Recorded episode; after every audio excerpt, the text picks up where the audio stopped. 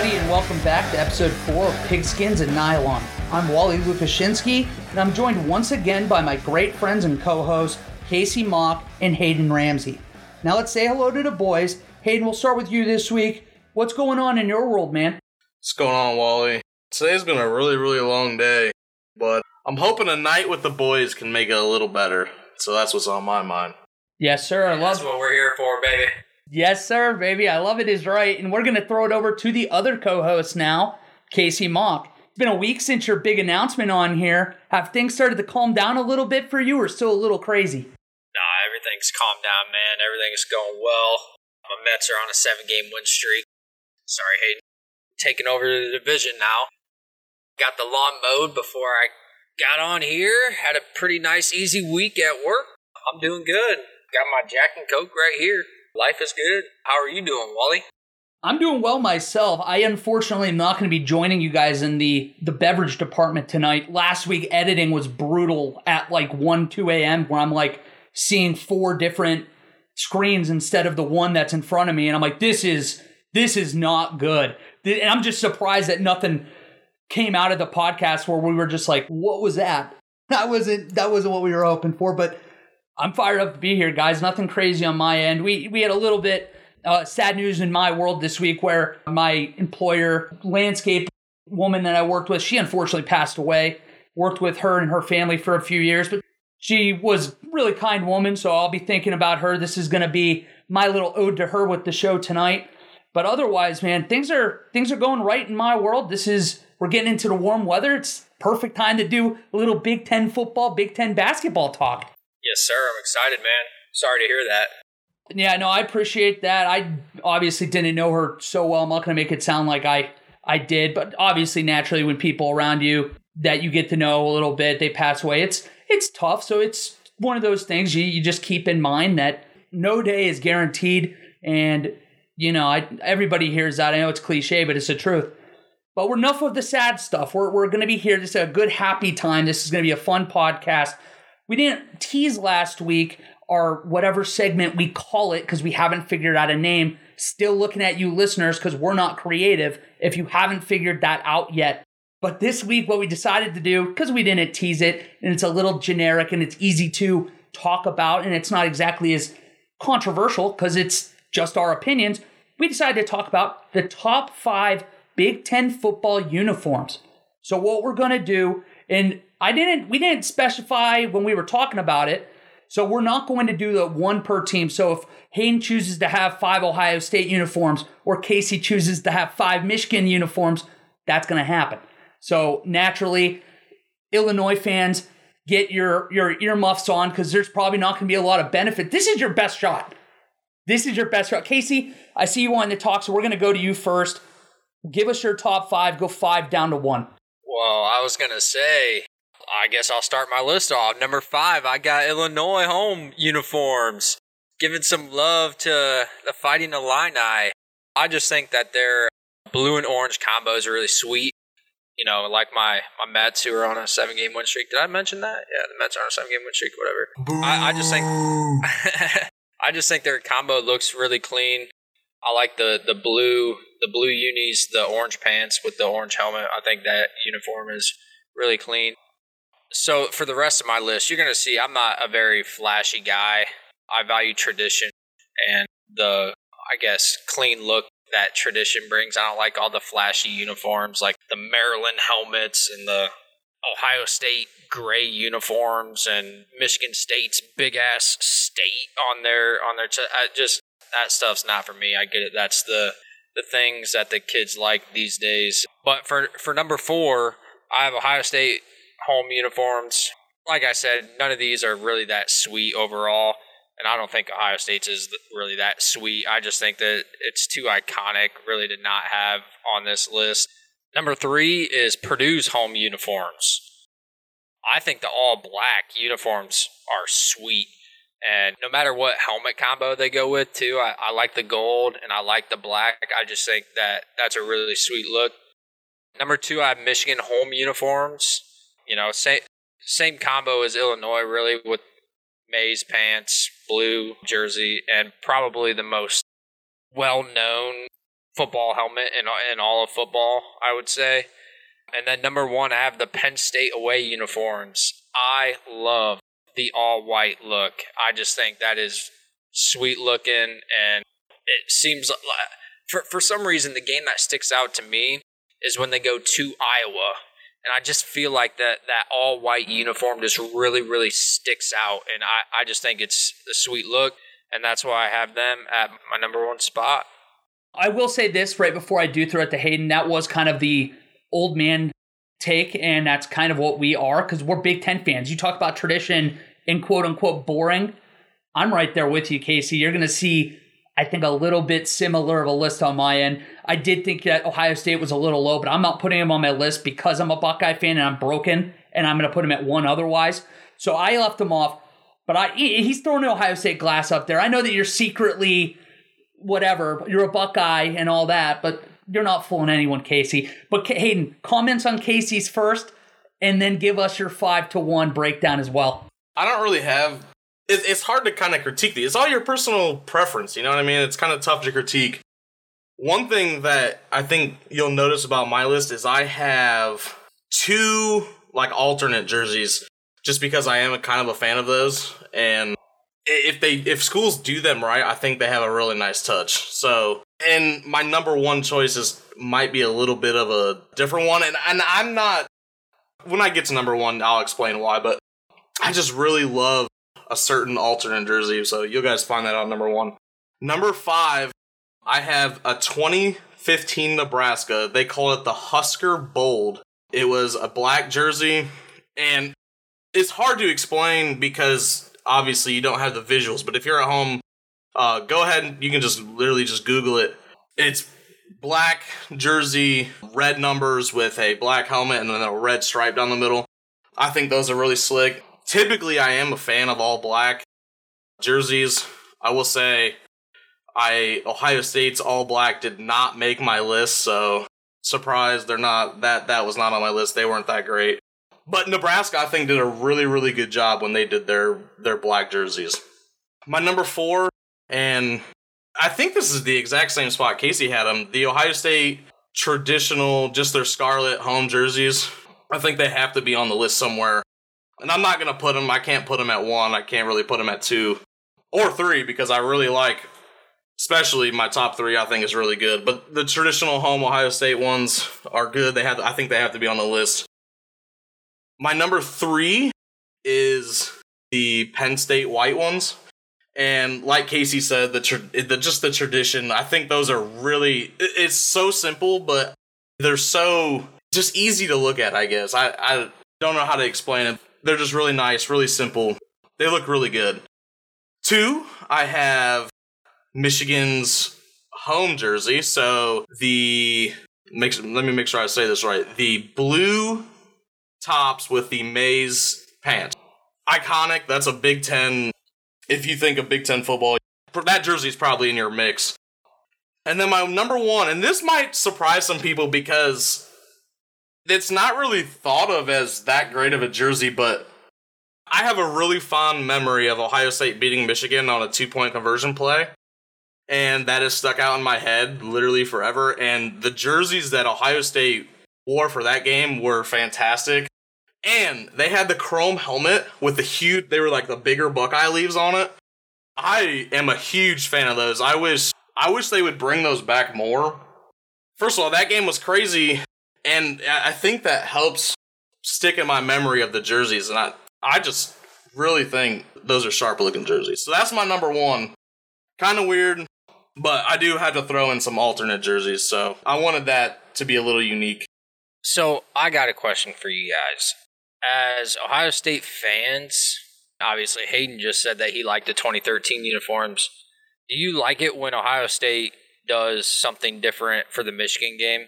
Because personally, I, I don't like it. I like it when the two iconic uniforms are bashing heads on that Saturday. I just wanted to see what you guys thought as Buckeye fans. I'll go first just because my answer's obvious, just because you just heard my list as long as it's not like overwhelming, I think having an alternate jersey is perfectly fine. And I really like different touches that they can do. Now, if they wore something really, really crazy that's totally like not on brand, yeah, I think it'd be a problem. But especially the 2013 ones, it was still recognizable. You know what I mean? It, you could recognize that it was still Ohio State. It wasn't so far like offbeat that, that it wasn't crazy to me. I actually, I, I think Wally is probably an old man, and he hates the alternate jerseys for rivalry games. But well, I, I want to hear his thoughts. So yeah, a little bit on brand. I do like all the old school stuff. I'm not going to sit here and pretend like I don't. I will say this: I have come to the point where I understand. Casey kind of mentioned it earlier that this is what the kids like. So I'm able to step back and realize, you know, I guess you can use this even if it's a minimal difference. You try to use it as a recruiting tool. Ohio State Michigan's one of the highest televised games every single year. I guess the point of it is you try to show off a little bit for that big game. Would I prefer the natural uniforms be there every time? Probably, yeah. I will say, you mentioned that you don't like it when they're over the top, and I agree with that because you have the years out there, I think like 2010, I want to say it was a Terrelle Pryor where it was scarlet on scarlet. And if the lid is not gray, it kind of throws me through a loop. Because I mean, the gunmetal, silver, gray, whatever you want to call it, for that 16 game was about as far as I'll push it. Now, this is kind of talking out of both sides of my mouth but I loved the uniforms they wore. I want to say the year before that, in like 08 or 09, where it was white jerseys, white helmets with the dark gray pants. I thought that was a really sharp look.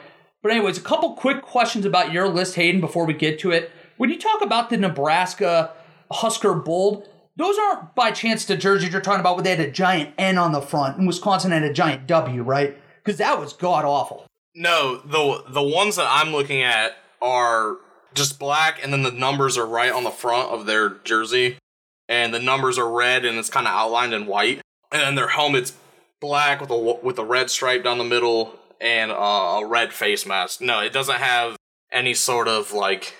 I know what you're talking about, like the Wisconsin W, or no, it does not have the big N on it. It's it's a number on the front. Okay, that makes me feel a little better because those were really hard to watch back then, and I think both sides were even like this is brutal. Similar to what Casey said with the Michigan State with that lime green state across the front. It's like a created jersey on Madden gone horribly, horribly wrong. Now I'll get into my top five. One other thing, real quick, on yours, Hayden. Those 13 Buckeye jerseys, didn't they have white pants with that as well? With the chrome helmet opposed to the silver that we're used to seeing, or gray, I guess you would, if you're getting specific. The jerseys that I am talking about, they were white pants. So not gray pants, they were white pants, and they had a, like a, kind of like a, a scarlet stripe down the side of the leg, and it was like outlined by it might have been gray. I can't really remember. But the thing that sticks out the most I really like is the chrome helmet with the big leaves. I really really like those. I thought Carlos Hyde in those in that helmet looked phenomenal, and they will forever be in my top five list. Okay, yeah, no, that's fair. I just wanted to make sure I was thinking of the same ones that was a it was a good uniform. There were quite a few in there I liked, but anyways, I'll get to my list without uh, dilly dallying any further. Real quick, just wanted to say honorable mention because I didn't know Casey was going to say what he said. Illinois, I love the matte orange helmets. I think they're pretty cool. You hear me talk about that. It feels like every week the matte look, it's a sharp look. And if you're not going to play good, you might as well at least look all right. So I had them at my honorable mention, so I'll get right into it. Purdue's blacks. Casey had him on his. I have mine a little lower. I love the black and gold combo. I think it's about is honestly it's just a sharp look. I love. I feel like a little kid. I love the train tracks as the stripe on the helmet. I think that's just really clever when you consider their nickname and what their school is actually about on engineering. It's a smart person school. So it's pretty cool that they added that little element in for the student fan base and what they identify as as well. Now I'll go to four. I had Michigan State's not their traditional and it was an alternate, but not the ones that Casey and I were talking about. I don't know if you guys remember. They had one, I think, in Connor Cook at the end of his tenure. It was like a bronze helmet with a green Spartan on the side, and it was like a darker look. It was very dark green and bronze. It was something we don't see out of Michigan State all the time without it being painful to look at, like the later alternates have turned into for them. So for me, I thought it was a really smart idea at the time.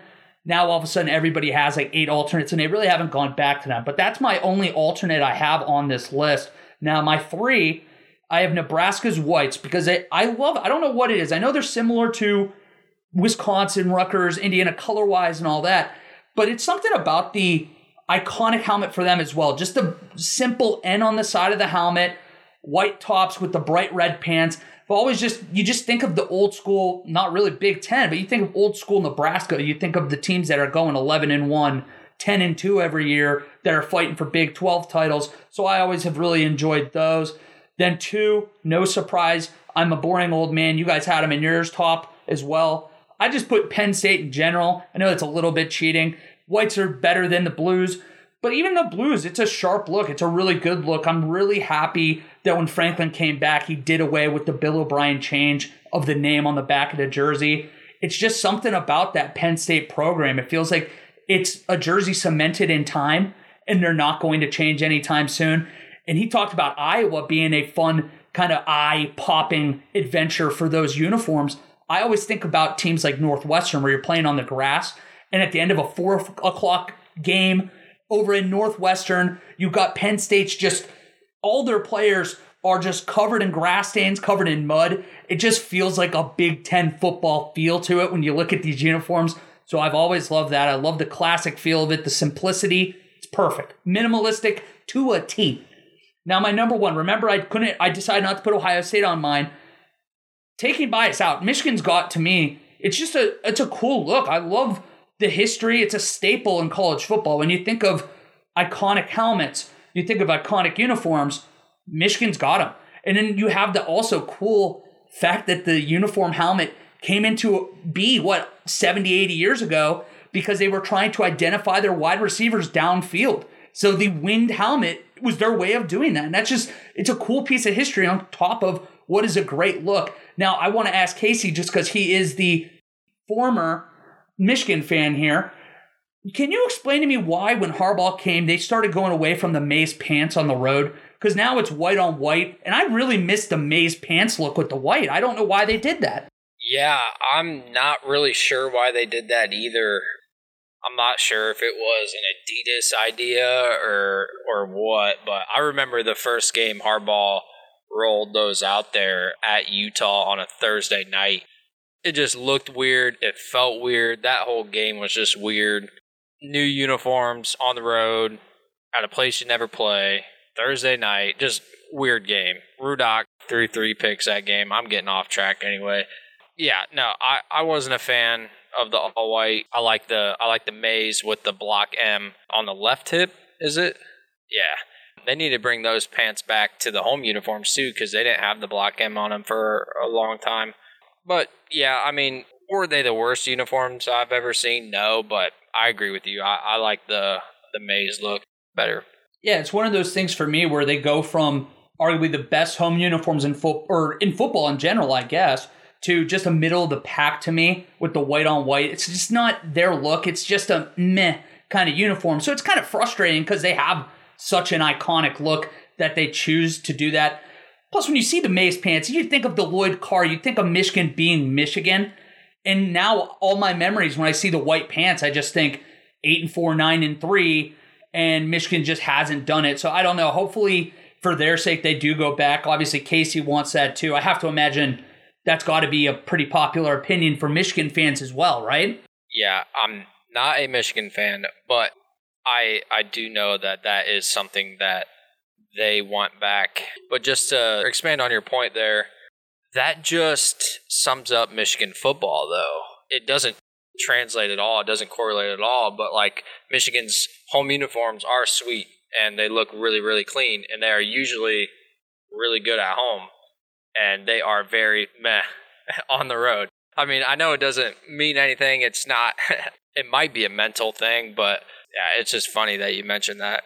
Yeah, and I know we're a football, basketball kind of podcast, so I'm not going to go too sidetracked here, but it is definitely mental. Like the Penguins today, I'm a big NHL fan. They announced that for their home games in the postseason this year, they're wearing their gold alternates, and they're an eyesore, and I hate it so much. They were 18 1 and 1 in their home uniforms this year and cannot seem to find a goal. In the gold, it doesn't actually translate to the ice, but it's in your head. You're just like, we cannot win in these gold. They call them gold. They're yellow, like helmets, yellow. They look like a thing of mustard. It bothers me. That's not who we are. But we're getting sidetracked. And anyways, if you guys figure out a name for that segment, we're still trying to think of one. please let us know because, again, we're not the most creative people in the world. But now let's get into the meat and potatoes of the show, what we're actually here to talk about. And real quick, before we jump into it, I just want to say I know that the three of us were kind of talking off air. We were very Ohio State heavy in the last couple. That's not what we want the identity of the show to be. It's a Big Ten football and basketball podcast. Naturally, we're going to talk about Ohio State quite a bit because they are one of the top teams in both basketball and football. But we're not going to focus all of our energy into that every single time. And you're going to see that today. We're going to start with the Buckeye talk, but quickly we're going to get into your other teams here. And again, you want us to talk about something particular, feel free to let us know. What we are going to talk about last week, we spent at nauseum time talking about Henry To'oTo'o oh oh and the potential of him transferring to Ohio State. That ultimately did not come to be as he transferred to Alabama this last week. Ohio State now, since that has happened, they've reached back out. Get a load of this pronunciation. I did my homework for you guys. Paul E. A. Now Teote. Paul E. A. Now Teote from USC. He's looking out there to transfer. It looked like a done deal to Texas. Ohio State calls. All of a sudden, he puts that little bit of a decision on hold. Doesn't seem like he probably will be a Buckeye, but the fact that you're able to get him entertained, it's something to be a little excited about. Now, I want to go to you two. What do you guys think of everything that's happened in the last week, whether that be To'oTo'o leaving or Gaoteote potentially going to Ohio State? What do you guys think? I'll let whoever wants to jump in first take it. My first thought is those are some incredible names. I'm, there's no way that I'm even going to try to pronounce either one of them because I I will butcher it. We talked a lot last week about here I go Henry. We'll go with Henry in a possible transfer to Ohio State, and yeah, it would be great to add that add that depth. But we kind of mentioned last week how this set of linebackers coming in for Ohio State, I think, is going to be more athletic, faster than what we had in the past. So yes, it is unfortunate that he's going to Alabama. But I don't think Ohio, State's not going to be in trouble. That's not going to make the difference between winning the Big Ten or not. Now, I honestly, I would be surprised if Gaoteote, is that how you pronounce it, Wally? I think that's how you pronounced it. Came to Ohio State. I know the Ohio State was involved with his recruitment when he was in high school. I just think that would be kind of a little bit of a reach, and I think they should probably roll with the guys that they have that have matured in their program and roll with those guys. So we'll throw it over to Casey. I'm, I think Casey and I are going to have a similar view of the situation.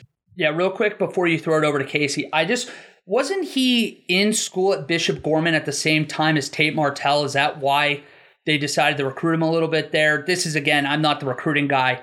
I just know Bishop Gorman. Everyone knows Bishop Gorman. I didn't know if he was there at the same time. And honestly, if Casey, you have the answer, feel free to answer it and just carry on with what Hayden just asked you. Yeah, I, I think you're right there, Wally. I think it was at Bishop Gorman. But I'm kind of starting to be a little concerned. I know I said last week thought that they would be all right, but I'm getting concerned because they, you know, they miss out on 2020. They miss out on him, and then boom, they're right back there. And so my thinking behind being concerned is that they know what they have there. And if they are in need of a, a guy that can step in right away and play, especially in, I mean, shoot, the college football season's here in four months, less than four months, I believe. That's kind of concerning to me, but based off of the recruiting rankings and the athleticism that we think that the linebackers have there, I think they'll be all right. Like Hayden said, I don't think it's going to be a difference in whether or not they win the Big Ten. But like I said last week, what is the expectation of Ohio State football? Because they win the Big Ten with teams that really weren't a top four, top five team. They get beat thirty-one to nothing in the playoffs, and uh, you know, so I, I don't know. We can we could talk about that all day, but my concern level is starting to grow a little bit here. I'm glad you come to the right side, Casey. It took you a week, but welcome, welcome aboard. I will say this: this is a just a unit. It should have on paper at least a solid linebacking core, but that's very thin. You're assuming that everyone just magically stays healthy, which doesn't happen in college football. Even if you're playing, you're banged up. And you're right, the expectation needs to be you win the Big Ten championship because this is a team roster that should win the Big Ten championship. And I think that if you don't, it is a failure. So the question then turns is is the expectation is a national championship or being able to compete in the college football playoff. We saw what happened this year against Bama when you don't have the speed, you don't have that depth on defense to be able to play with some of these teams. And a few years ago, you would have these LSU teams or Bama teams where it would be this is a once of a generation talent. This is a once of a generation team. And I think we're getting to the day and age now because of how good these top schools are recruiting. They're happening every year. You need to be that team now if you're expecting to win a national championship. In the way it is currently constructed, I have my concerns about this linebacking group. I'm hoping come October, November, we can start saying, you know what, they've made a lot of steps. It's something that we can at least build on and be excited for. I just don't know. I I expressed my concerns last week. In case you said it, we can talk all day. We've proven that that we can talk all day about the Ohio State Buckeyes and this football team. But hey, I'll let you get the final word, and then we are going to change gears a little bit and change it up. We're not going to only be talking Scarlet and Gray today. I'm a bit more bullish on the linebacker room than I guess both of you are. A lot of that has to do with recruiting and these guys who are supposed to be stepping up to play were decently highly rated guys. And it's their turn. So I guess if they're not done, then, or if they're not ready, then yeah, that's going to be a problem. But I have to imagine that after two or three years of sitting, most of these guys are ready to go. My final thought. That's it. From Henry To'oTo'o transferring to Alabama to Ronald Williams transferring from Alabama. He's now a Michigan State Spartan, the 6'2 cornerback, four star Juco transfer to Alabama this past year. He was a little banged up. He never really got his footing there. He only recorded one tackle all last season, only played in three games. We've seen Mel Tucker kind of really put an emphasis on the transfer portal for Michigan State to try to get back to relevance. A conversation we can have another day, but evidently those last few years of Mark Dantonio, it just didn't work. They did not get the talent they needed in there. They did not develop the talent they needed in. So now Mel Tucker has that challenge of basically rebuilding Michigan State's program. With the way transfer portal is today, I guess I want to hear whichever again wants to jump in first, what we think of his basically attack on transfer portals. We're talking 15 players this year that are going to be scholarship guys that are coming in newly under the new transfer rules. What are we thinking of Ronald Williams, and what are we thinking about this Michigan State team? For Ronald Williams to start, anytime you can land a dude that had a scholarship offer and went to Alabama, I, I think that's a big deal, especially to go to Michigan State. You know, he's a big cornerback. Like he's he's the type of cornerback that you look for nowadays. Six two, what was it? About one ninety, I believe. The first thing that came to my mind is why do you leave Alabama? I get it, he got hurt, but you look at his past, he was at a JUCO. I have no idea about this kid, and I don't know if there are character concerns, but to transfer three times essentially now kind of raises a red flag for me. But I, I truly don't know his abilities on the field. As far as Mel Tucker, you know, hitting the transfer portal really hard, I think that Michigan State looked really, really, really bad at points last year pretty sure that they've taken a hit themselves in the transfer portal. Pretty sure that they've lost a good chunk of guys too. So I think he's just looking for guys to to fill in and come in and play right away, so he doesn't have to throw out freshmen and, and young guys. So unfortunately, I think that's the way the trend is going nowadays too. Is reaching in the portal because there's no repercussion for going into the portal anymore and, and going to a different school did they pass that one year transfer rule? When is that in effect? I think this year, I'm pretty sure that all these guys are immediately eligible. Okay, yeah. And then even before that, honestly, it seemed like if you were going to a big school, you could get a waiver, right? You know, it didn't. My golly, like some of some of these people should not have been. Well, there was no way that they should have gotten the waiver. But anyway, I digress. Hayden, I'm interested to see what you think about this. So I'm actually just gonna push back a little bit. You said it was, I think you used the word unfortunately about the transfer portal and the eligibility that's surrounding it. You know, being able to be eligible right away. And to me, I don't think it's a I don't really think it's a bad thing. For some guys, it just doesn't work out where you picked out of high school. And I think giving them an avenue to be able to go somewhere who maybe it's a little bit of a smaller school or a step down in competition or whatever the case may be, but giving them an avenue to potentially have playing time and you know continue their get their degree i think is great. So i don't think it's necessarily unfortunate like you said. I i think it is what it is. And it's i, I think it's to be determined even though we've seen high profile transfers help big schools but i think it's to be determined how some of the schools like a michigan state you know they've added six defensive backs in the transfer portal this this offseason, how that can impact their depth and hopefully for them produce a better back end that can that can help them I don't know if they're going to win 8 8 games, 6 games, whatever, but maybe it helps them win an extra game, which for them that's great. Mel Tucker's in a rebuilding job. I don't think the eligibility thing surrounding the transfers is a huge deal. I'm kind of curious. Wally's Wally's been looking at me. I, I want to know what, what he thinks about this. Do you want to jump in, Casey? I know that you were kind of on the other end before I jump. You good? I just want to know your guys' opinion on what you think that does for the culture of a program. Bringing guys in, we're at two different places, and then comes in and starts right away, where he might be taking the spot of a guy that you know grinded for three years, stuck it out, and then just boom, here comes this Alabama transfer starting. Like to me, that's that's the.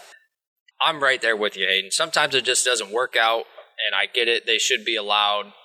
I guess they should be allowed to go to school wherever they want and play. I get that, but I look at it from the perspective of the guy that grinded for three years, and then this transfer comes in and beats him out, and he's stuck with nothing basically. But I'm I just wanted to know your guys' opinion on how it affects the culture and not to mention a culture at Michigan State which has been shit lately. Yeah, that was kind of my next point because it, it depends on where we're going. So, you know, we're talking Big Ten. You get guys transferring to Ohio State. That the culture at Ohio State, I I think, is by far the best in the Big Ten. I don't think a transfer is going to impact them. Now, a program like Michigan State, where you know they're not as competitive or they haven't been as competitive, and you might have guys transferring out. Yeah, that could that could have a, an impact. So, like, you know, Casey said, the guy that's grinded for three years and, and, you know, this might be his year to start, and let's, you know, a guy comes in, transfers, takes the spot. Well, yes, that's unfortunate. We had this talk last week with Ohio State and their linebacking unit, we've already talked about that, so I'm not going to go into it. But we had that situation last week. But the good thing is, if this guy is good enough to play somewhere who gets his spot taken, he can then transfer and go somewhere else and play right away. So, yes, that's unfortunate that that guy stuck it out in the program for three years and I'm sure worked very hard to get to where he wanted to be. But he can transfer and he can find a place that fits for him who he's going to transfer from somewhere hopefully he goes somewhere that he can play right away yes there's going to be some issues and kinks that need to be worked out but overall i think i think it has a net positive on impact on the game I guess for me, it would be more of an issue if this was isolated to a few programs. But what we're seeing now is this is a trickled through not only FBS, but this is throughout all schools now where you obviously have. I, I guess I'm going to spin zone this into a positive just to be the other side of this. This also kind of holds coaching staffs accountable too to make sure that everybody on their roster feels like they're a part of the team, feels like they are going to have some sort of impact on the program, whether that be as an immediate starter or whether it be down the road. I think that it's going to basically be a new challenge for these coaching staffs not necessarily a bad thing. I think that you're going to see the good programs, the teams with good cultures are going to survive this. The coaching staffs that might not treat players the right way, that might take things for granted, that's the ones that are going to really see a negative come out of this. If a coach is able to leave at the end of a year for any job, it's fair for the players to also have that avenue of knowing, hey, if I have, I'm a freshman, the guy that recruited me, he went, he bolted for another place.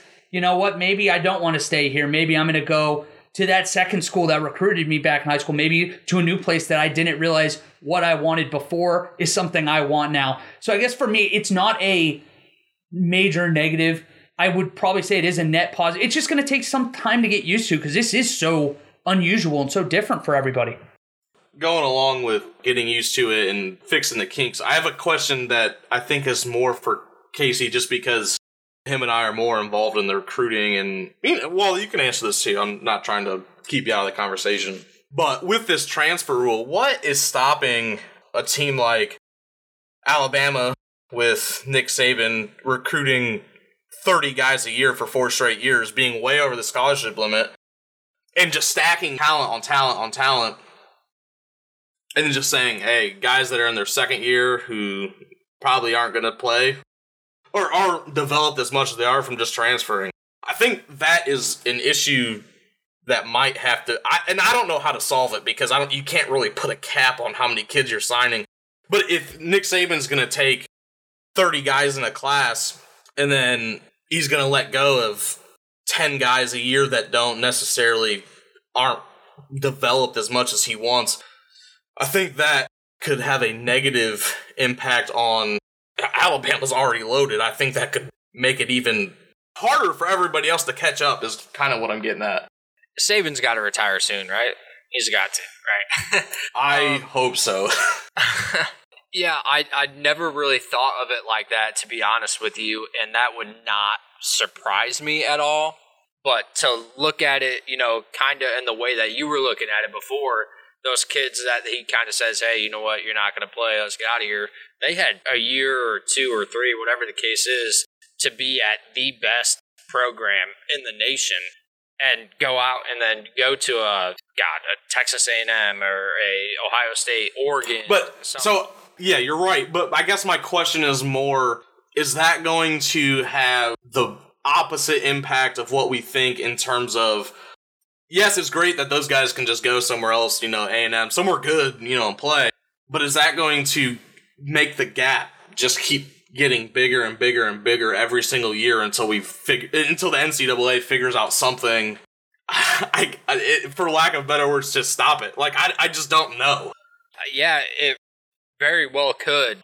Obviously, in the case of Henry 2020, he isn't motivated by taking down the big dog. And I think that a lot of guys nowadays, too, recognize that I can go to Alabama and I can develop for two years, play one year, and boom, go to the NFL top 30 pick. I think that's more of the concern. I don't know. I don't know about you guys. I appreciate the way Nick Saban recruits. He's got his profile what he wants. He goes and gets and usually doesn't miss. But as far as stacking up the talent, whether they do it, you know, that way or, you know, the regular way that they have been doing it, I think it's just going to continue – and uh, you know, you guys know Ohio State's on Alabama's level as far as recruiting wise and numbers for the most part. They've had a down year where Alabama hasn't every once in a while, but to I, I really I really just don't know, man. Like I understand what you're saying. Is the gap between Alabama and the rest of the country going to widen? It very well could, because had it not been for a Joe Burrow year and an outstanding Clemson team, uh, Tua injury along with the Joe Burrow year, you know what? They probably are what four in a row right now because Tua won his freshman year, I think. But anyway, getting sidetracked again. It's a really that's a tough hypothetical question. But the thing is, it's not really hypothetical anymore. It's like it, it could happen, which is really the scary part for the rest of college football. Wally, do you have any thoughts, concerns about any anything that we just talked about? Yeah, a couple things just real quick. For one, this could, potentially give Alabama a little bit more of an edge, but I will say this Casey brings it up. Saban's like 70 years old. How much longer could this guy really go on?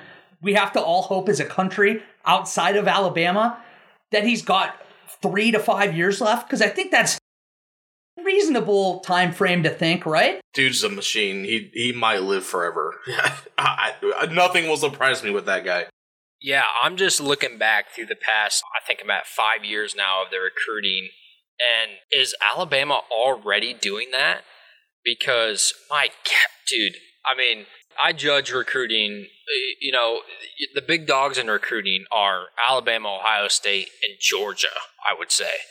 Clemson's getting up there now, but Alabama's lowest finish in the 247 rankings since 2016 is number five. Like they've been one or two every year since then. I'm going to continue to go back and see goddamn number one in 2015. But that's where I think the gap is. Like Ohio State is right up there, but a down year for Ohio State. They're at number seven in 2015. Alabama's at one with two less recruits. And I think the other down year was what, 2019 for Ohio State? Yeah, 2019, they were 14th in the country, whereas Alabama was number one with 27 commits, three five star. So I, that's a great point. Hayden, I never really thought of that before. Like a- Alabama might be doing it right now. They have massive classes all the time. They have high, high ranked kids. That was a great point. And I, I know we've gotten way kind of into the weed. We're not really talking about Michigan State anymore, which is unfortunate. My last thing I'll say is, and that's one of the critiques, and it's not, I don't know if it's right or wrong. It's up to the person's opinion, I guess. That's one of the critiques of Nick Saban in recruiting is they seem to basically process kids where at the point if they bring in so many guys each class and certain guys aren't cutting it, they're getting rid of them, which it is what it is. Now they can go play somewhere, I guess. But I think Wally needs to steer our shit back on track a little bit and get us back focused on what we're supposed to be. We go we go off on tangents here a little bit. Yeah, we will kind of switch gears, but before we do, last thing I'll say is that if you're going to be a recruit that wants to win a national championship, there are maybe five, six schools that can pitch that, and you believe there's an outside shot of it happening right now. So, schools like Michigan State and Mel Tucker, they're going to utilize the new transfer rules. This is what they view as their best opportunity to become relevant again is take the guys like Ronald Williams that Alabama might have given up on or Alabama might have said, "You know what? We appreciate it, but it's time to move on." So look out for that. I think Mel Tucker made it clear in his statements this last week that this is a goal for them going forward and it won't just be for them. But we will switch gears now. Let's go over to the other team up in Michigan, the University of Michigan. They hired Kentucky Steve Clinkscale as their pass game coordinator and defensive defensive back coach. I read his defensive coordinator, and I don't know why I did that. The real question here is Linguist was here for what, four months before taking the Buffalo job? How much, I guess, of a loss is that? Because when you're only there four months, it's not like you really get to put your stamp really on a program to that extent. But this, to me, just looking at it from the outside, Clinkscale has proven in the last five years in Kentucky that he can elevate a defensive backfield, and especially in a conference like the SEC. This is a huge get for Michigan. I would be fired up. If anything, it sounds like Harbaugh's been trying to get this guy for quite some time, and he was finally able to bring him on up. This is a great move for Michigan. I'd be fired up for, for Michigan fans out there because this is a, a if their goal is to eventually get to that Ohio State level or at least be able to compete with Ohio State, they need more speed. They need more aggressiveness in that defensive backfield. And he looks like he's going to be the kind of guy that's able to bring it. Casey, we're going to go to you first as the former Michigan fan here. What was your main takeaways, not only on the Linguist leaving, but then, of course, on the Clinkscale hiring as defensive backs coach and passing game coordinator? Yeah, so when Mo left at first, I, or er, when the rumors started happening, I was like, what in the heck? Why would he do that? You just, I, I mean, a defensive coordinator at a school like Michigan or any big school, like that's just that might be a one or two year stop, and then you're off to like a Iowa State or uh, you know a, a, lower tier Power Five school, typically like DJ. Put some respect on Iowa State. They're a top ten team this year. Okay, but traditionally a lower Power Five school. But like DJ Durkin, for example, he had a great year at Michigan he really turned helped turn that program around in 2015. Boom, off to Maryland. Great job. So the, the move to Buffalo was eye opening to me. I, I don't know if he got to Michigan for four months and was like, this shit isn't going anywhere good. I'm out. And uh, on you know another level to that, I understand wanting to be the guy. Like you have no one to answer to in the football program. You're the guy. So I can't blame the guy for that.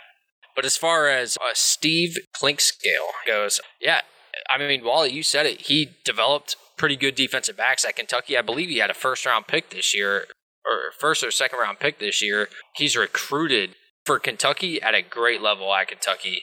As a matter of fact, he stole two big time recruits from the state of Michigan, got them to go to Kentucky at two positions that Michigan desperately needed. I believe one was an offensive guard and one was a defensive tackle out of Oak Park, too. I, I don't know how he's able to do that, but hopefully he can bring that success in recruiting to Michigan because you got to think that it's going to be a little bit easier to recruit to Michigan.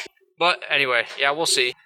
He first of all, Jamin Davis was the player talking about. The def- he was a linebacker though, so that wasn't a direct correlation to him. But that's not a bad thing. You could make a case that there was even less talent in that backfield. But yeah, you mentioned he's a great recruiter. I mean, this is a guy that individual coaches ranking. He was 13th in the SEC last year at Kentucky. That's incredible. And Michigan could obviously use a guy like that. You get fired up to have that. This is you were talking about the talent in the backfield not necessarily being on par with the other big dogs in the SEC. And guess what he was still able to do? This was the top SEC pass defense in the last two years, giving up less than 225 in both. In a full season two years ago, it was close to 175 yards given up a game. They've balled out with him in Kentucky. I'd be fired up if I am a Michigan fan right now. Casey, I, you probably got to correct me. I, I probably screwed up on the Jamin Davis. Go ahead. Nope, you are absolutely correct. He was a first round pick. The guy I was thinking of was Kelvin Joseph, who went to the Cowboys in the second round. So I messed up while you're right. I'm just going to cut the rest of the episode and it's just going to be that. I'm just going to upload that little soundbite. But yeah, Hayden, I guess we'll turn it over to you. Episode's really over now, but let's hear what you have to say about, I guess, this new Michigan get.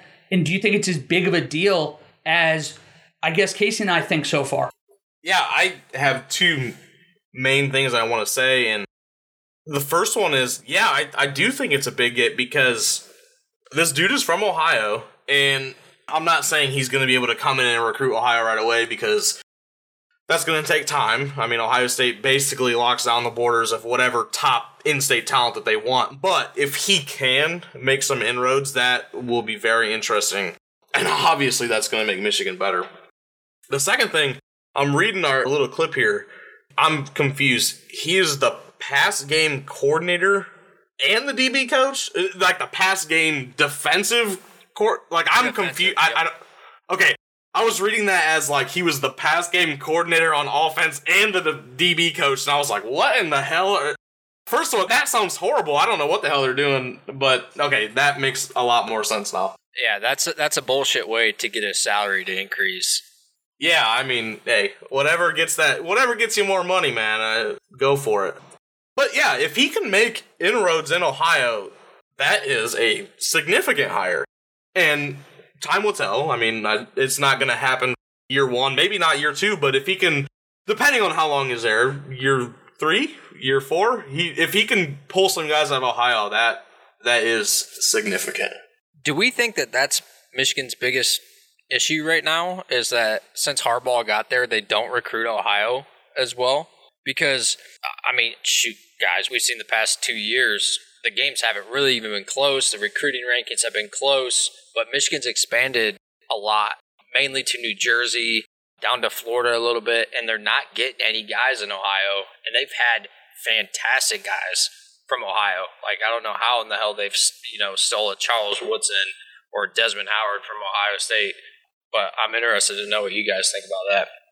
I have very, very, very strong feelings on this topic, and my answer is 100% yes.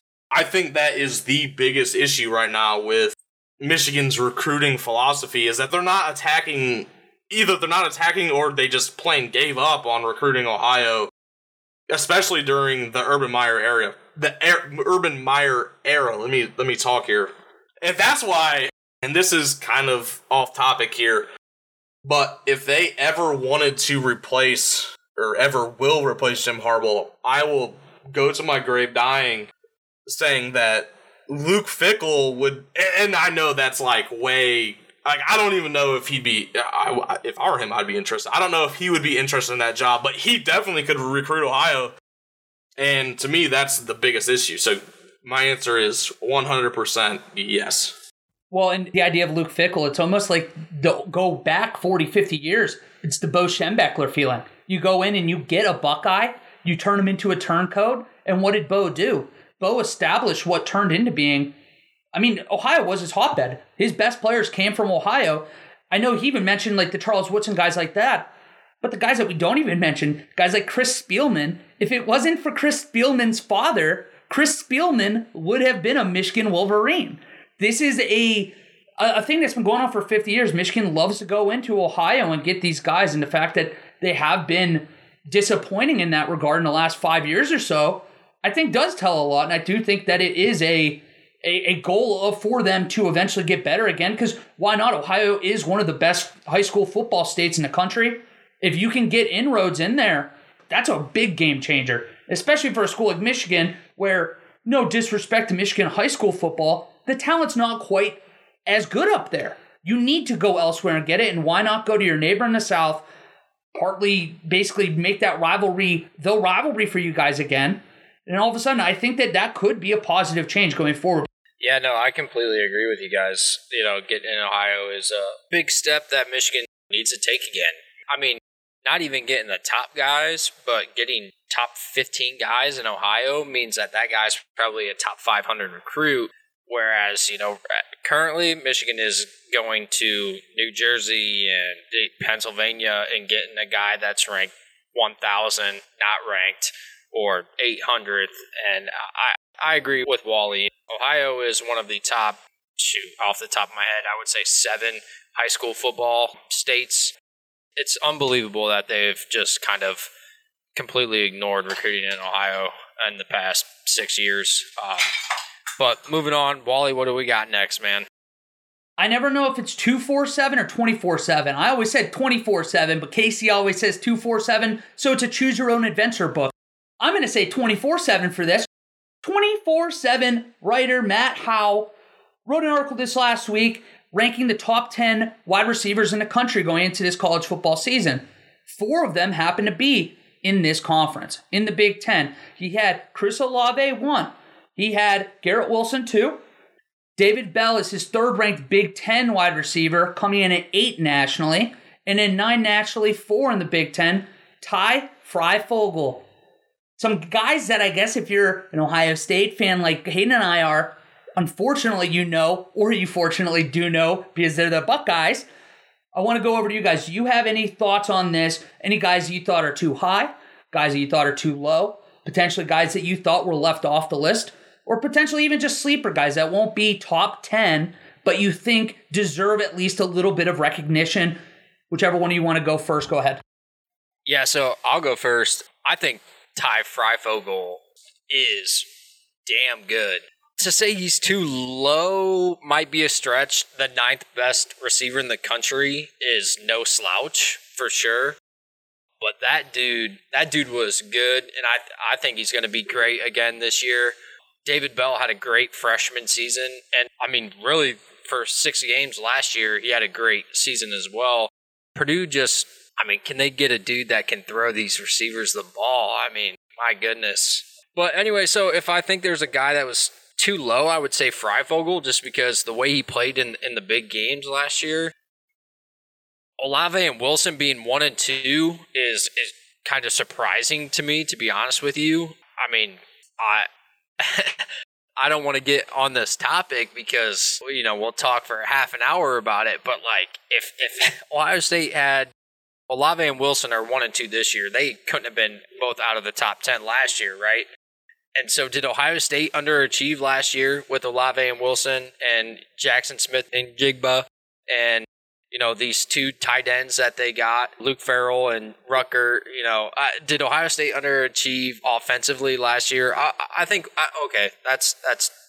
I think we can all agree they underachieved last year on offense, maybe outside of the Clemson game, but like everyone was to to use good language, they were discarding Mac Jones in the draft because they're like, oh, he's throwing to DeVonta Smith, he's throwing to Jaylen Waddle. Well, okay, you know, uh, Olave and Wilson, if they're the first and second best receivers in the nation coming into next year. I did Justin Fields underperform? I get I, I don't know. We're we're get, getting off topic. I'll I don't think I want you guys to answer that because we will talk for a long time about it. But yeah, I, I would say uh, Fryfogle is a guy that I think could be bumped up a little bit. I, and I'm not knocking Olave or Wilson. The one-two punch, you know, whoever the heck starts for Ohio State's got it made, I guess. But yeah, I, I think David Bell's a good player too, and that's about all I got. I'm kind of scared to pass it over to you guys, though.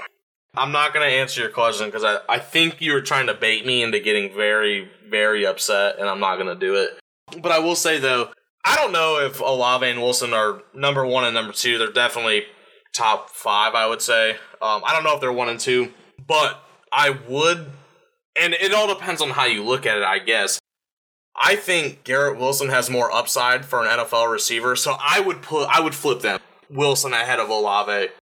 Uh, one of the sleepers, and I don't know, it must have been Wally that put him up here, and it must be the Ohio State guy, just for the the fears. Jahan Dotson, I think, is poised for, and it just it depends on how you know Penn State didn't look very good last year, but it depends on how they look. But I think he's poised to have a pretty good year. And I'm not saying he's going to be a, a top ten guy in the whole nation, but he could definitely shoot up the list a little bit. So Wally, I, I see you had some thoughts. So I'm going to flip it over to you. Before I go, I saw Casey wanted to get in there a second ago. Casey, go ahead and then we'll come back to me.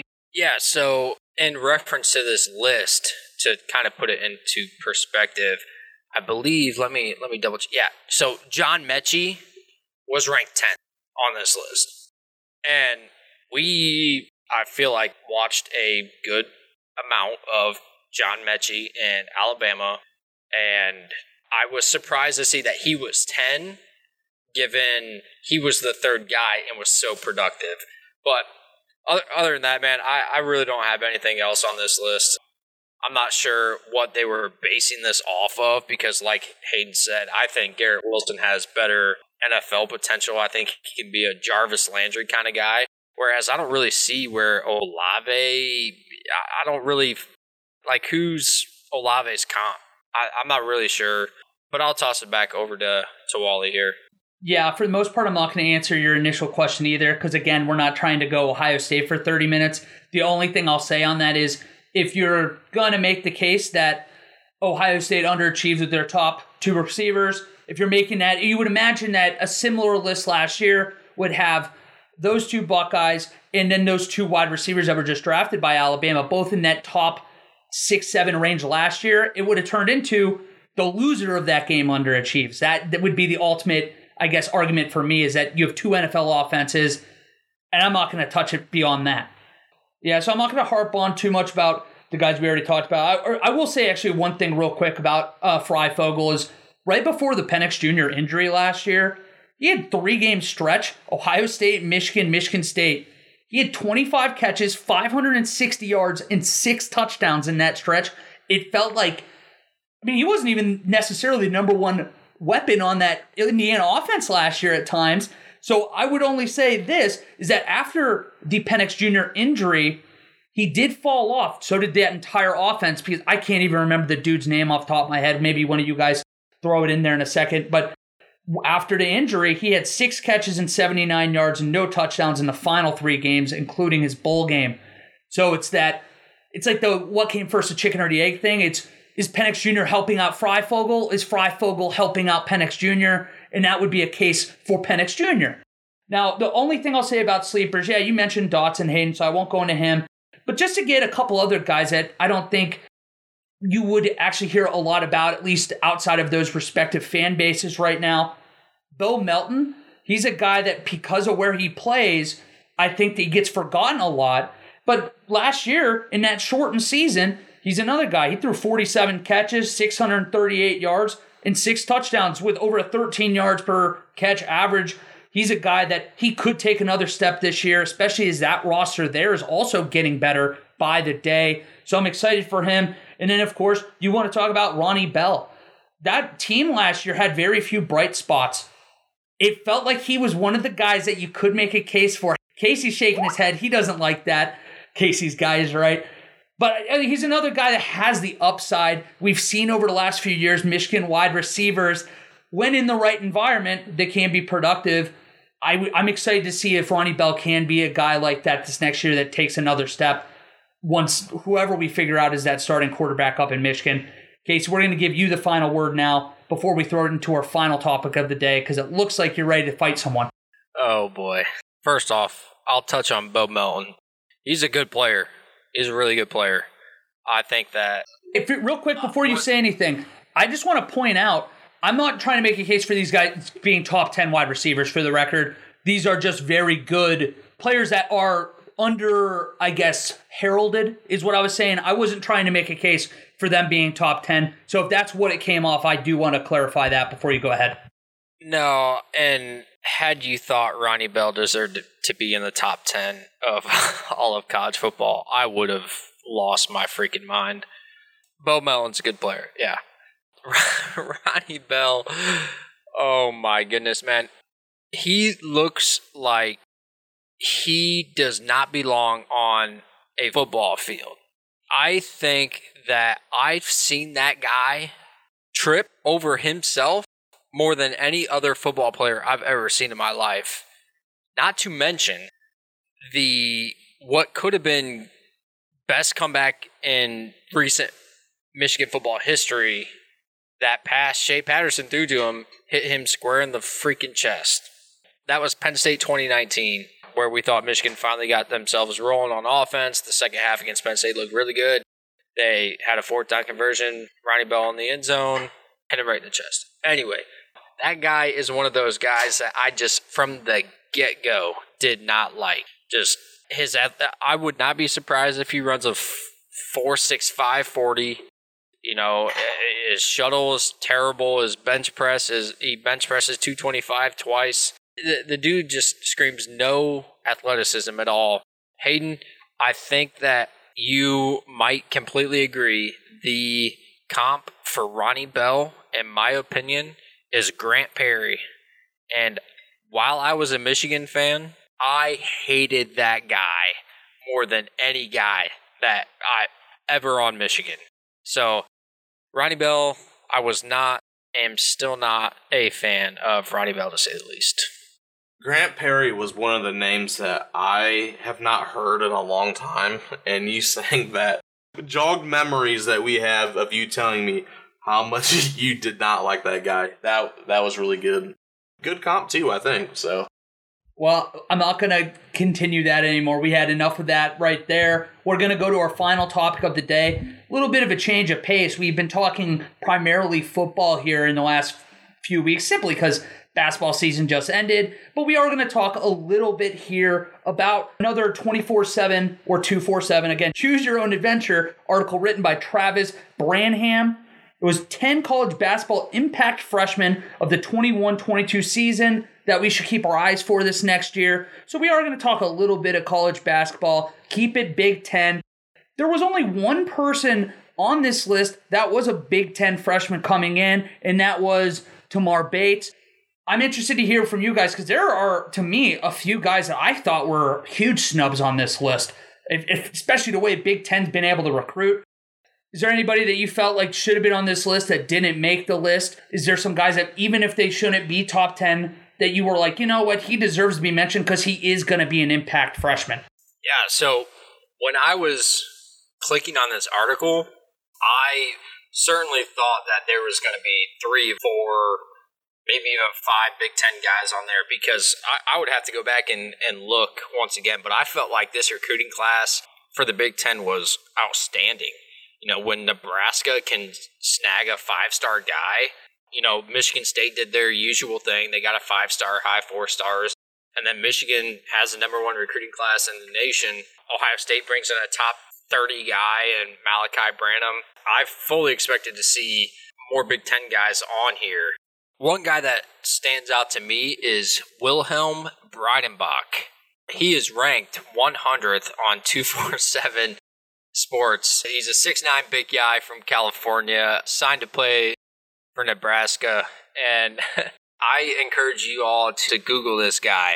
The only reason why he's on my list is because he is rocking these big goggles. He's got the goofiest looking picture, and that's why I had to give a shout out to my boy uh, Wilhelm Breidenbach. But on a serious note, the guy that I think is going to stand out out of this class to me is Jaden Akins. He committed to go to Michigan State. He signed to go to Michigan State. To me, it seems like when Michigan State recruits a point guard in particular, they get guys that stick around for four years and they just kill, just kill your team. You know, Cassius Winston is the first guy that comes to mind. Obviously, just graduated a few years ago, but this guy seems like he's that kind of guy for me. He's a top, I think, 60 recruit, so very talented player, but not a guy that's gonna one year wonder he's going to be around for three or four years. So that that guy stood out to me just because I felt like he's going to be around a lot, which is uh you know kind of rare in college basketball. Another guy that stood out to me is Caleb Houstan. He's the highest recruit that Michigan ever had. I'd be interested to see, obviously, who comes back from Michigan basketball next year. If, if Wagner comes back, I'm not sure really where he fits in the lineup. I would say he'll probably start at the three, and Wagner will start at the four. But then another guy that I had on this list was the Moussa Diabate. I think I'm saying that right. The five star power forward that also signed with Michigan. You know, if you have Wagner, Houstan, Diabate, and Hunter Dickinson, one, that's a big lineup, and two, I'm not sure that that's something that Juwan Howard wants to roll out there because they probably lack the quickness to, to play good defense. Although, the, my goodness, that would be one long lineup. That that's for sure. But those were a few guys that stood out to me. The the five star kid that went to Nebraska stood out to me. I'm not sure of his name. I'm not sure if you guys are going to talk uh, about him a little bit. Yeah, Wally. Yeah, but yeah. So those were a few guys that stood out to me. I have to go with my Ohio State guy just because that's that's what I do. Malachi Branham, I think that's how you pronounce it, is a guy. And of course, this all depends on who's coming back for Ohio State because you have Duane Washington who declared for the draft, and you have EJ Liddell who declared for the draft. Now, I believe they expect both of those guys to be back. If you add Branham into this this team and he can provide 10 15 points a game, I think that makes our offense a lot better. And I was actually listening to another show in this scenario that Liddell and Washington are both back, and then you add Branham. That they said that Washington would actually be the third option on the team, and that it'd go Liddell, Branham, Washington, which I find per- kind of interesting. That I guess their expectations, and they're around Ohio State's program, you know, pretty closely. That their expectations are that he would be the second option. So I think that could be that's interesting, just because that could be an, an immediate impact, which a lot of these guys would be, but an immediate impact guy. So I'm going to give you guys my couple here that I really wanted to fixate on. You already touched on one case, so I'll keep it short. But Michigan's class is nasty, man. This is going to be a really good team, and we wonder every year when is it going to happen for the Big Ten again. And this Michigan team on paper should have a real shot. I think their backcourt's really going to determine how far this team goes because we're talking about the talented bigs on Michigan's team coming back next year. It's going to be wrong. It's going to be disgusting, especially with how gritty and physical the Big Ten does tend to play, having so many options at the three, four, and five, and a guy like Caleb Houstan, he can play any of those positions. So having that versatility and having that depth coming off the bench or starting whatever, it's going to be huge, especially when you know how sometimes, especially once we get the March, whether it be the Big Ten tournament or whether it be March Madness tournament, the refs sometimes decide to call everything on the floor. And if you're going to start getting in foul trouble, having a few extra guys that can come off the bench and not really be a substantial drop off. That's such a weapon. It's such a big, valuable thing to have. So I'm looking forward to seeing Michigan. I think they're going to be a lot like this year. I think you can expect that one or two seed from them again. Maybe, you know, injury stuff like that, whatever. But as of right now, Michigan's going to be disgusting. Now, I did want to touch on, I know Casey was talking a little bit, but Bryce McGowens, he is following his brother who transferred from Pitt to go to Nebraska this last year. You get two very highly recruited kids out of South Carolina going to Nebraska for basketball. Tell me how often you hear that. That's something that Nebraska's got to be pretty fired up about in their own right. But to have a five star, that this is a team that's the bottom of the Big Ten year in and year out. And who knows, with a couple years from guys like this, maybe even getting to the middle of the pack in the Big Ten, that can go huge for a program. So I'm really excited to see how Nebraska does it. How often do we get to actually be excited to watch Nebraska basketball?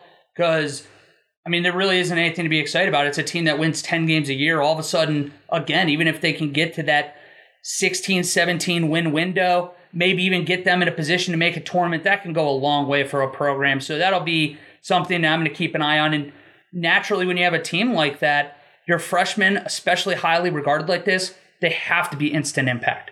So he will be to me. I think he's one of the guys that you're not going to probably know his name if you're a casual college basketball fan because of his situation and because of his school. But for people like us, people that are listening to this, keep your eye on him. He's going to be a lot of fun. Yeah, this kid's going to come in right away and start. You got to think he's a top 25 recruit in the nation. You're right, Wally. Some excitement in Nebraska basketball. Who, who would have thought? you know. Yeah, get your own little Splash Brothers out there in Omaha. Literal brothers this time with the McGowens. So that'll be a, a fun little wrinkle you're going to hear every single game that you see Nebraska on Big Ten Network this year. Did you guys know that these guys are brothers? They're, they wanted to play together their whole lives. It's going to get nauseating by the end of the year. Nebraska is a scary place to play too. You get you get a guard in there play. I feel like anytime they get a, a team that's like halfway good or even really good, they always kind of play them like scary close. So, you know, adding any sort of talent in there could make it even harder. I got a question for you. So, kind of two underrated places to play that I think are tough places to play, and I would like to know your guys' opinion on which place you dread going to. Rutgers and Nebraska. Because Hayden and I completely agree. Nebraska is a weird place to play, man. Out in the middle of nowhere, they get hyped up there when they are allowed to have people there. So I'm interested to know your guys' thought on who you think is under the radar harder place to play. Because I think Rutgers, when Rutgers is going, like they were, was it last year or was it two years ago? I, f- I feel like it was two years ago when they had people in the stands, but that place was not an easy place to play. I'm going to go with the RAC, right? That's where Rutgers plays the RAC. That is a horrible place to play. Well, it's a horrible experience for opposing teams, I guess, was what. Another team that I think is scary to play at is Penn State. I think Penn State is kind of dangerous to play at too. Not on the level of Nebraska or Rutgers, but I would throw them into the mix in that situation as well. Those are great places. It just goes to show that the Big Ten is just hard to go on the road and get wins because even the teams at the bottom of the list, you typically get at least a good fight. I mean, even Buckeye fans can tell you going into Northwestern's been hell for them in the last five, ten years. So I mean, there there really isn't a place you can circle on a schedule anymore with how talented and deep the Big Ten is and say, all right, Penn State, that's a win. Rutgers, that's a win. Nebraska, that's a win. Even when they're winning 10 or 11 games, it just seems they have a few of those games each year that a big boy comes into town and it's just they get the game of their life and it's easy to go in kind of not fully engaged as an opposing team and then all of a sudden you're down 10 in the second half to Nebraska Rutgers, and you can't make that up. Yeah, Minnesota's another one of those teams for me, too. And just to kind of reference how good the Big Ten was this past year, Minnesota beat the hell out of Michigan and Ohio State, and they ended up winning like 11 games the rest of the year. So I'm just think that is what separates the Big Ten more. I think the two best college basketball conferences are the Big Ten and the ACC. But I just think that the, the bottom of the ACC is so much worse than the, the, the bottom to middle of the Big Ten. And Minnesota is a perfect example of that. Yeah, I agree, Minnesota. And mostly, and this is my last thought, and mostly because of, and this wasn't, you know, in a way, this was a neutral site Big Ten tournament. That tournament game Minnesota played against Ohio State was like bizarre ending. Like they, I, playing Minnesota at Minnesota's dangerous, but playing them even at a neutral site still is a little shaky. Like it's they have some weird mojo going on where they can make things really weird at the end. Yeah, that was during that stretch too, where Ohio State could have been up 55 in the final three minutes, and I wouldn't have felt safe. That I mean, I think they were up 14 with two minutes left, and Minnesota gets it down to one with like seven or eight, and it took a couple clutch free throws and I think a miss to ice that game final. But it just, it's going to be a lot of fun. This is this conference is as deep as it gets basketball wise, and you got to imagine one of these years they're finally going to see a team break through and cut down the nets in the final game of the college basketball season. But unless you guys have any other thoughts, I think we're going to wrap it up tonight. Yeah, unless we want to go revisit some of the topics that uh, we chose to pass on because we didn't want to talk for a half an hour on it. Uh, no, sir. No, sir. No? Well, then I'm good. A lot of fun tonight, fellas.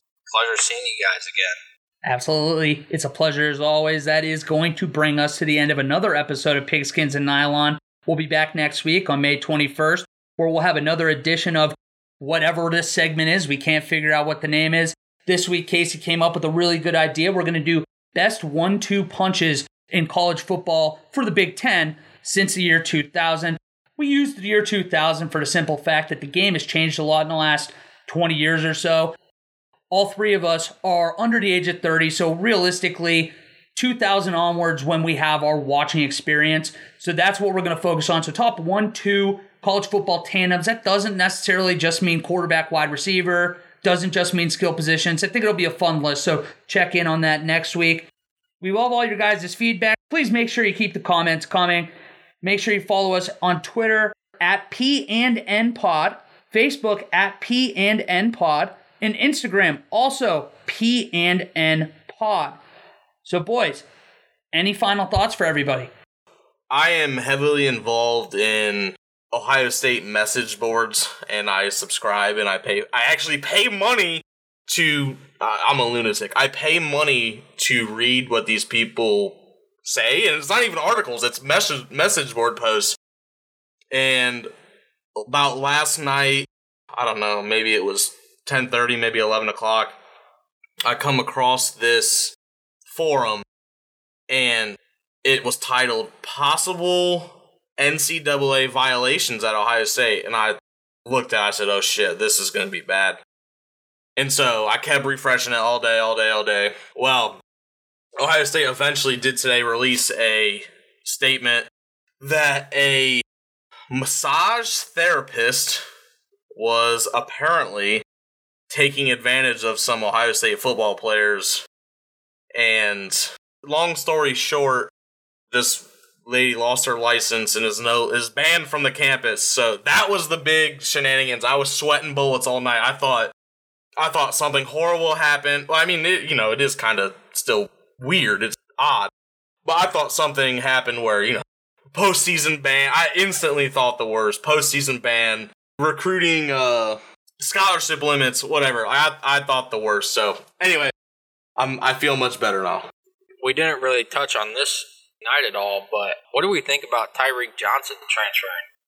You know, former five star guy at a at a position where they're not exactly loaded at. Maybe we'll save that for for next week so that we can talk a little bit in depth about it. Yeah, I think that's a good idea. We'll make sure we add that to the rundown. That might be our big Ohio State topic for the week. I will say, going off of what you told me, Hayden, because you send me Luckily for me, I get the cheap route. I don't have to spend the money on the message boards. If there's anything of worth value, it seems like you're sending me a screenshot of it. So I will say, yeah, after about 45 calls to tattoo shops threatening people in Columbus last night, I am happy to report that no one is going to come forward. That's good. Otherwise, my final thought, thought for you guys is they came out with the time today for the Oregon game. It's a big noon kickoff yet again. I love Gus Johnson. I love Joel Klatt. I love Fox. I think they do a great job. It sucks that a game like this is at noon. I feel really bad for Oregon and Oregon fans. I mean, this is a nine o'clock kick for them out there. You imagine trying to have a few beers at 6, 7 a.m. to watch a game on the East Coast.